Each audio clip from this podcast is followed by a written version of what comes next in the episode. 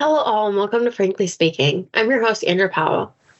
In today's episode, we are joined by clean feed experts Jose Ramirez and Amy Patterson. We'll be sharing insights on what sustainability looks like in rendering. We cover topics ranging from 2024's industry outlook to learning how rendering supports environmental and economic sustainability. Tell us a little bit about this year's NARA conference. What was discussed and what does 2024 look like for the rendering industry? Well, the NARA conference was a very interesting one. Uh, it's an opportunity for uh, the industry members uh, to share experience, learning, and also the challenges that they are facing in the particular area. And one of the key interesting thing I found about that is that just through the discussion and presentation, I just learned that you know the United States will be uh, a net importer of fat, for example, in this in, in, the industry. And for many years, U.S. was exporting fat, and now they're in a in a situation that they're importing fat in order to uh, maintain and and keep on going the industry. And this is more driven by the biofuel uh, industry initiative that you know the government is pushing on, and that's one of the key things that kind of got my interest on the biofuel thing, uh, how it that been growing in the rendering industry, and also all these challenges that they are facing, how to uh, uh, import some of their products and export the remaining product that they have. And I agree with you, Jose. That's a that's a little bit of a concern for headwinds, but uh, much of NARA had really strong data, and it does look like for 2024 and a couple years beyond, the rendering industry should stay remain strong. Um, yep. Not just because of pet food, but also because the livestock industry recognizes there is no better protein source for feed conversion or a better uh, rate of gain than animal fats and animal protein. So we still look look good for next year. That is correct. Yeah. What are some of the advantages to consumers of rendering animal products? Well, one of the advantages, if we look up the amount of, like, for example, just in the U.S., doesn't happen in all the country. We're talking like 50% of what is produced on the animal side is is not an edible product for humans. So if we look how much of that is produced uh, worldwide, or even in U.S., it will take at least four years just to fill out our landfills.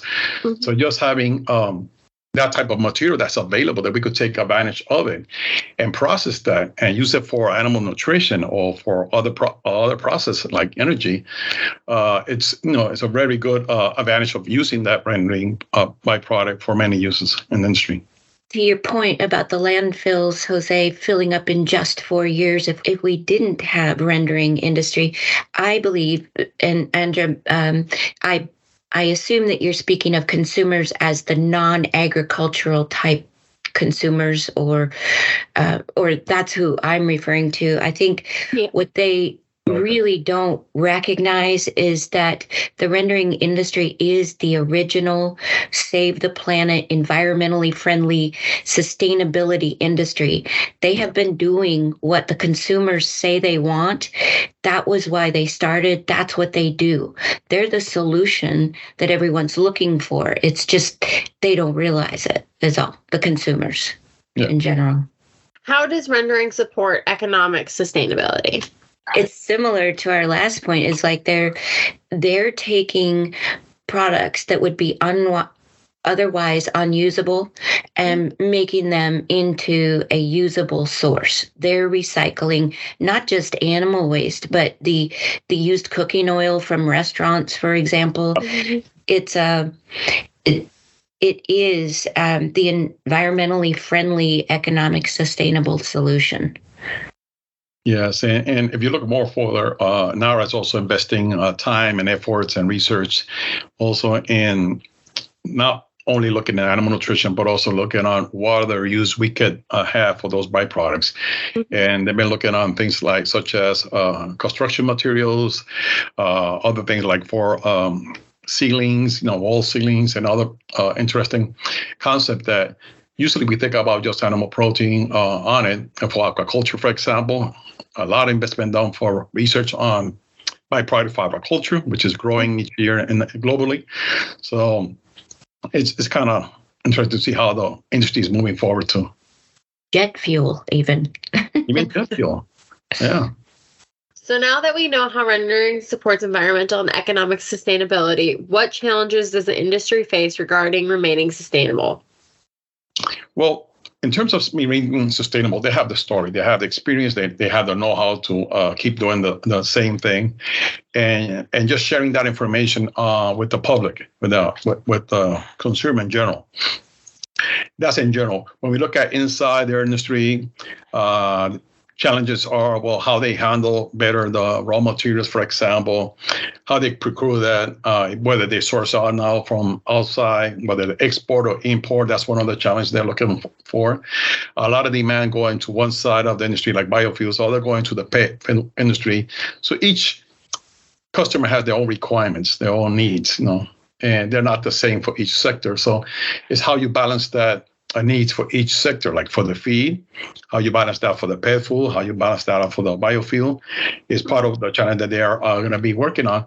And up to now, they've been doing that successfully. So, in terms of feed, that that's an area that we work with.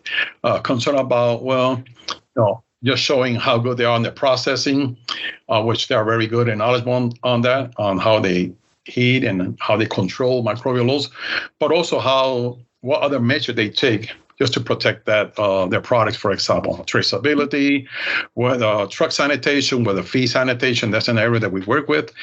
With some of these guys, how we you know partner to all together uh, and face these challenges uh, moving forward.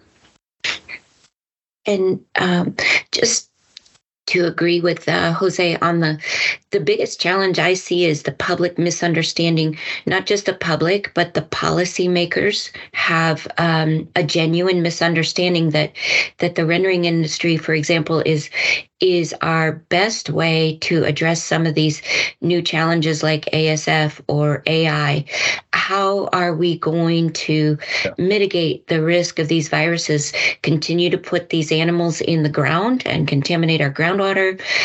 the best way is to incinerate the animals and we we have to partner with them to help make sure that everyone understands that rendering is the most environmentally friendly and safest way to yeah. mitigate our biosecurity risks in the future.